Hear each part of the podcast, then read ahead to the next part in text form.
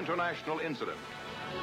From Formosa, Generalissimo Chiang Kai-shek tells the world that his nationalist government will never abandon the strategic offshore islands of Quemoy and Matsu. Newsmen also hear the 67-year-old leader denounce proposals for a Formosa ceasefire. Embattled but still defiant, a new challenge to the communists from Chiang Kai-shek.